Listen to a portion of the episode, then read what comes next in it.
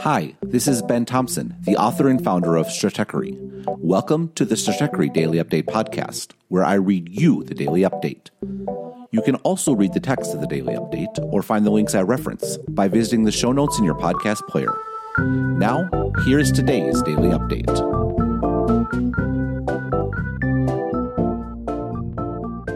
This daily update about Slack issues debt and Airbnb issues debt was published on Wednesday, April 8th, 2020. Good morning. A few quick points about yesterday's article Apple, Amazon, and Common Enemies. First off, yes, the first part was basically a rewrite of Monday's daily update. My bad. What I realized after publishing that daily update is that while I had made numerous references to Netflix's ultimate endgame being bad for Apple and Amazon, I had never laid out the case in a post. In other words, the second part, which was new, was the point. Second, I totally missed this, but an Apple TV app launched on Amazon Fire devices last year. You can only access your already purchased content or subscriptions. You can't buy anything, at least at the time of launch.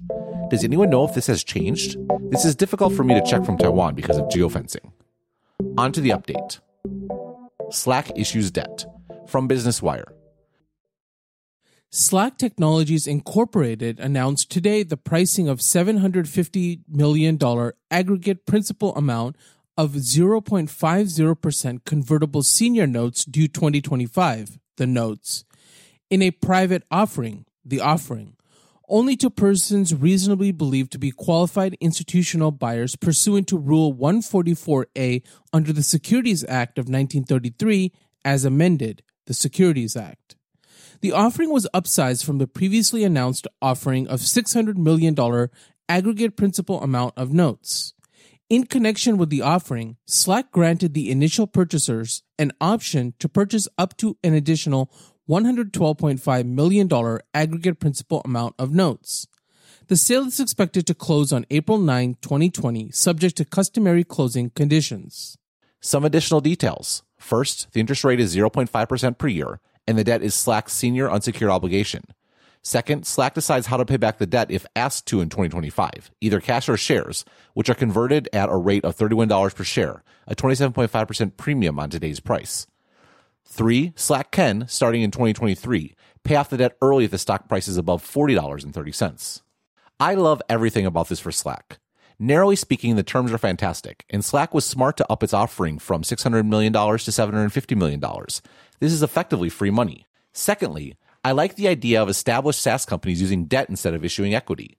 The challenge facing these businesses is that there is a timing mismatch between customer acquisition costs and revenue from those customers.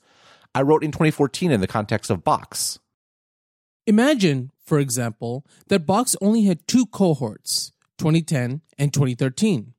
As you can see above, the 2010 cohort was profitable by year 2013, year 4, even though it was unprofitable in 2010, year 1.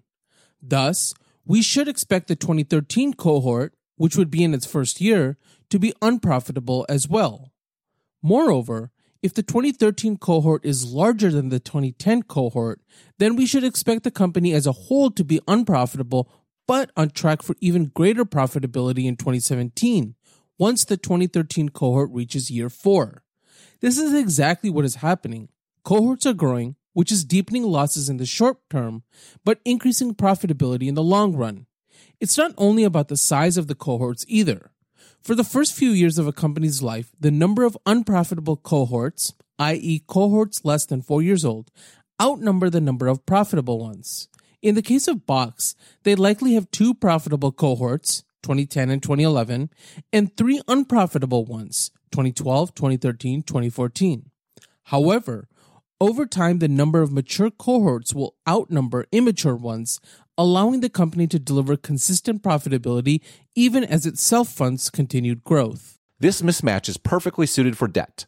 Alex Danco wrote earlier this year There is a way to have your cake and eat it too. Raise more capital with less dilution on your cap table and without needing a dangerously pumped valuation. It's to raise some debt. Not a huge amount. I'm not arguing founders will be better off if they start racking up enormous debt loads instead of raising VC rounds.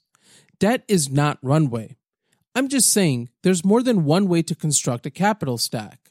And that, believe it or not, taking on some debt can be a smart way to finance a business. Everyone else in the business world understands this. Where could you put debt to work effectively? Oh, I don't know. How about that thing that every tech company does now? Creating customers. You have to spend a bunch of money today to acquire users, but once you have them, they send back recurring revenue that's pretty predictable at a cohort level. Hmm. Tech companies with recurring revenue business models are this close to connecting the dots. This debt offering makes even more sense in the context of Slack's direct listing. Over the last year, the company has provided a liquidation opportunity to its earliest investors and raised $750 million and didn't give up a single bit of dilution to do so. This approach wouldn't work for all companies. Slack has both predictable cash flow from its current customers and should, by this point, have a sophisticated understanding about the payback period for new customers it acquires. That isn't necessarily the case for most startups, including those with SaaS models. There are many companies that have wildly inflated lifetime value assumptions, in part because they have not yet figured out how large their market is, and hitting the wall with debt in tow would be very painful. Moreover, equity is a better option for building out the features to knock down that wall. Slack, though, already hit its wall. The wall is named Microsoft. That means the road ahead is tough, but also predictable, and very well suited to debt. And, of course, this is the time to seize the moment. Slack is in the category of tools that should see a big uptick in usage as all companies work from home.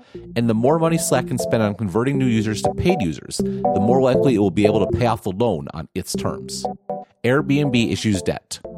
First, from CNBC on Monday. Airbnb is raising $1 billion even as the coronavirus crisis hits the travel and hospitality industries especially hard. In a press release, Airbnb says that private equity firms Silver Lake and Sixth Street Partners will invest $1 billion in a combination of debt and equity that will support Airbnb's ongoing work to invest over the long term. The terms of the round were not disclosed, but a source familiar with the matter said there is no ratchet or any other coercive terms. It's attractive for Airbnb. The source added the funding doesn't depend on Airbnb's performance or reaching a target date to go public. As the adage goes, attractive is in the eye of the beholder. Yesterday from the Wall Street Journal. Airbnb agreed to pay its new investors interest at a rate of more than 10% and to strengthen its leadership in return for the $1 billion in additional funding announced Monday, according to people familiar with the matter. The investors will also get warrants that can be converted into shares with a valuation for the company of $18 billion, a drop of almost half since Airbnb's last fundraising in 2017, the people said.